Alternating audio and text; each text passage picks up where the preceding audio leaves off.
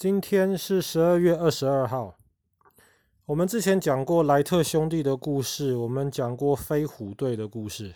那不好意思，我们今天要再讲一个跟飞机有关，而且今天要讲的是爸爸最喜欢的飞机的故事。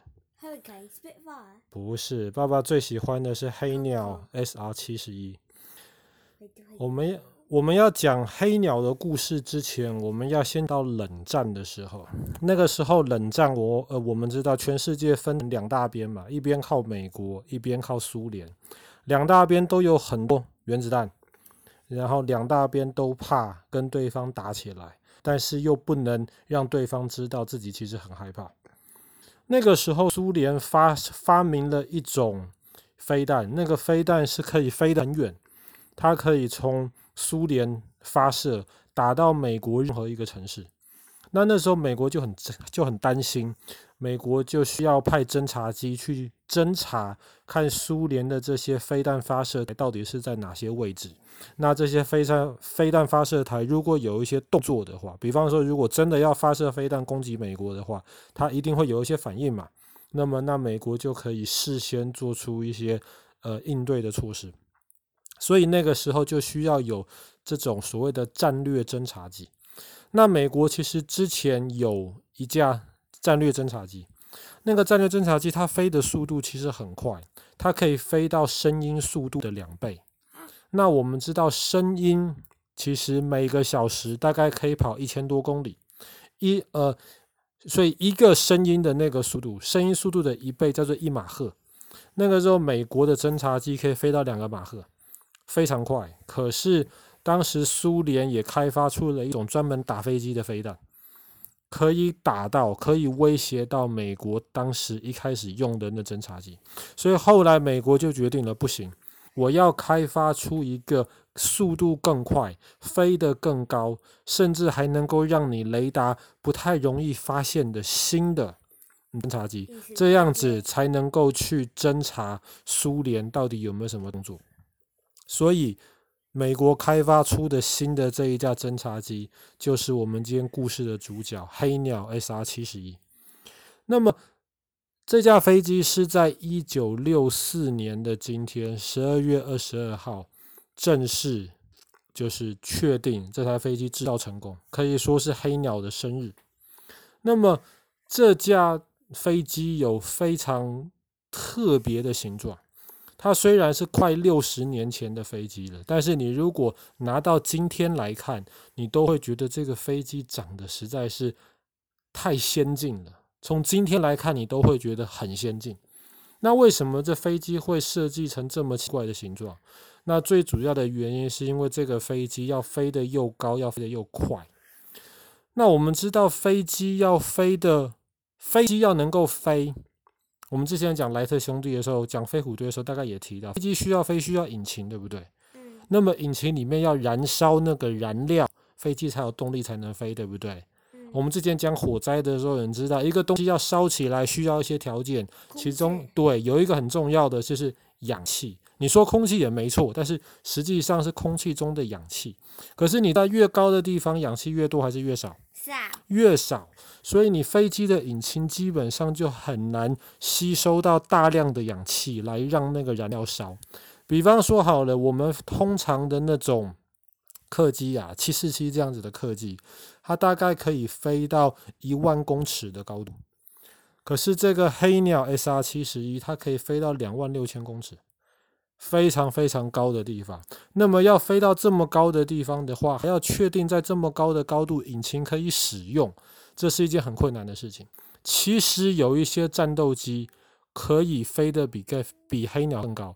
当时也不是当时，黑鸟出现之后，后来苏联开发了一架战斗机，它可以飞到三十万公尺，而、哦、不是三十万公尺，三十不是三万公尺的高度。比黑鸟的两万五、两万六还要高，但是这架战斗机的问题就是，它飞到这么高的时候，它引擎就会关掉，就会掉下来。掉下来之后，到了够的高度、够低了，引擎才能够重新打开。所以它虽然可以飞得更高，但是它只能在高度停留一下下。飞鸟不一样，飞鸟是可以在呃两两万六千公尺的高空，一直保持那个高度来飞，可以飞超过一个小时。所以你即便比它高，可是你没有办法维持的像它这么久。那么在这么高的地方的时候，那个引擎的设计就变得非常非常的困难。怎么样能够保证在这么高、空气这么少，引擎还不熄火？这是第一个困难的地方。第二个飞鸟设计困难的地方是，很高的地方，我问你，温度高还是温度低？温度低。这么高的地方温度很低，可是可是可是当飞鸟，它的速度多快？它的速度是音速的大概 三点五 倍。音速的 三点五 倍什么概念？它每一秒钟可以飞超过一公里，超过一千公尺。当手枪打出子弹的时候，子弹离开手枪的速度是最快的，每一秒钟七百公尺。飞鸟飞得比子弹，黑鸟飞得比子弹还要快，所以当所以当到这么快的速度的时候，那么高的高空其实非常冷，但是因为速度非常非常快，所以即便周围只有一点点的空气，这个空气都会被压缩在黑鸟的周围，让黑鸟变得很烫。阻力，因为那个空气的阻力摩擦力让黑鸟变得很烫。所以在这么高的高空，黑鸟飞的速度很快的时候，它就会开始热胀。那么热胀不是问题啊，热胀的话，那么你在制造黑鸟的时候，你就预留好空间，对不对？让它飞到高空的时候可以胀起来。可是那样子，它在没错没错没错，你讲的完全对。所以黑鸟的油箱在地面上的时候会漏油。听说黑鸟在准备起飞的时候，在地面上加速的时候，油箱漏油漏得跟下雨一样，可以在下面洗澡。所以黑鸟在起飞的时候不能够装满油，它只能够装三分之一的油。然后当它起飞的时候，它得在空中飞大概半个小时。这个时候几百公里外的加油机得准备，让黑鸟在空中飞半个小时，热胀了以后，那么油箱的空隙就全部被堵起来了，那个时候才能够空中加油，才能够把油加满，黑鸟才可以飞。所以这架飞机其实控制起来非常麻烦，再加上它的速度非常非常快，控制就很不容易。它每转个弯需大概两三百公里的范围，所以它随便转个弯，他们开玩笑就可以飞过美国加州了。这就是一架这么奇怪的一架飞机。但是黑鸟在使用的过程当中，从来没有被敌人打下来过。太快了，太快，太高。然后其实当时有很多国家、很多飞弹试图瞄准到黑鸟，可是就黑鸟的飞行员的说法是，他们从来没有担心过，因为在那个时候，任何情况，只要黑鸟觉到自己受到威胁的话，它只要加速，没有人可以追得上它。可是，可是当黑鸟后来诞生了大概十多年之后，黑鸟本来是为了要去侦察苏联的情况，可是其实黑鸟从来没有进入过苏联的空中。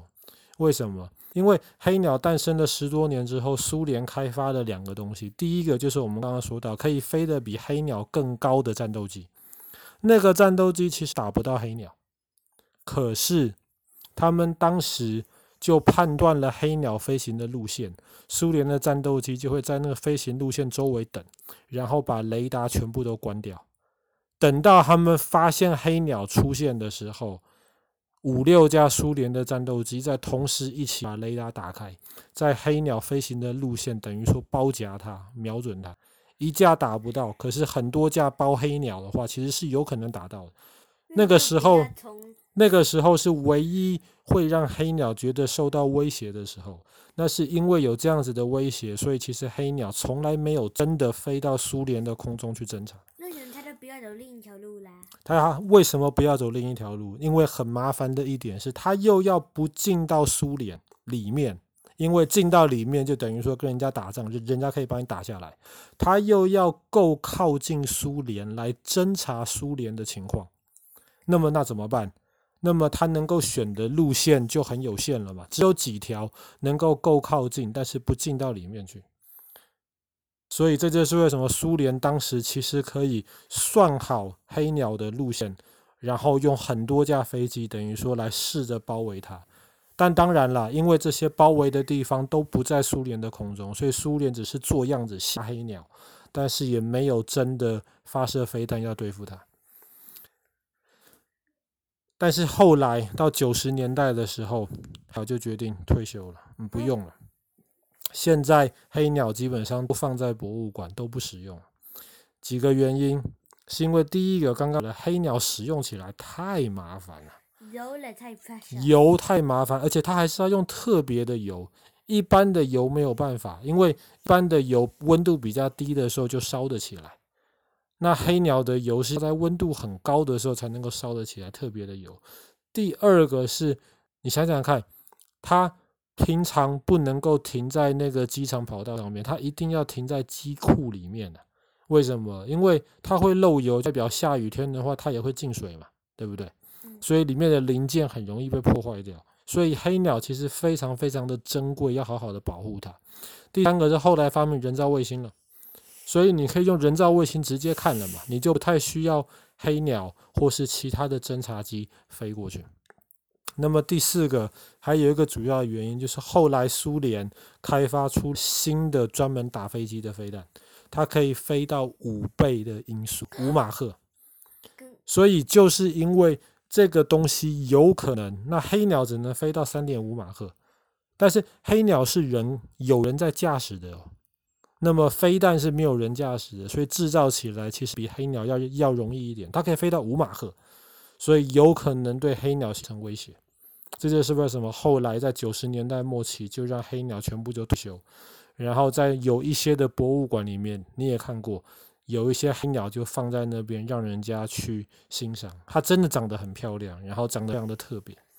可是虽然说后来有人造卫星，可是其实人造卫星能够观察到敌人的这一些动静，其实还是没有侦察机方便，因为它太高了嘛，它的角度其实不够，有时候看的可能也没有那么清楚。再加上人造卫星最大的问题是你不能调整它的轨道的，所以比方说今天我要看这一个点，我不小心错过了，我可能要再等好几天之后才能够再绕回这个点，不像侦察机可以直接送过去，可以 在, 在那个上空盘旋。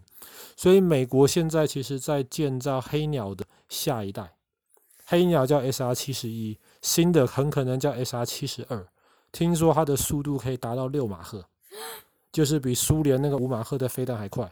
但是这个飞机最快大概要二零二五年才会正式有消息漏出来，所以现在还不知道在发生什么事情。可是出来就会不会有漏油的问题？有没有漏油的事情，这个爸爸当然也不晓得。那可能毕竟黑鸟是六十年之前的产品，那这个新的这个 S R 七十二， 现在搞不好有更新的科技可以解决漏油的问题，这个爸爸就完全搞不清楚了。好了，我们今天的故事就讲到这边。那爸爸最喜欢的一架飞机，美国的黑鸟 S R 七十一，在一九六四年的今天诞生。